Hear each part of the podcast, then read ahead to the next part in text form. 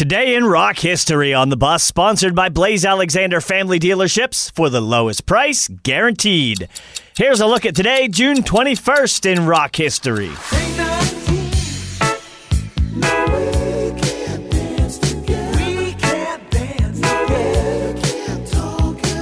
In 1981, Donald Fagen and Walter Becker announced the end of Steely Dan. They take a dozen years off before reuniting in 1993.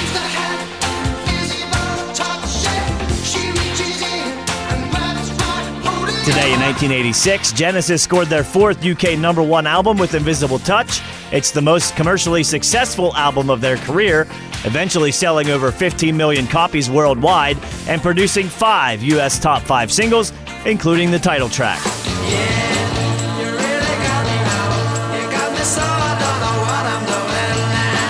And Sir Ray Davies, lead vocalist, rhythm guitarist, songwriter, and founder of the Kinks, turns 79 today.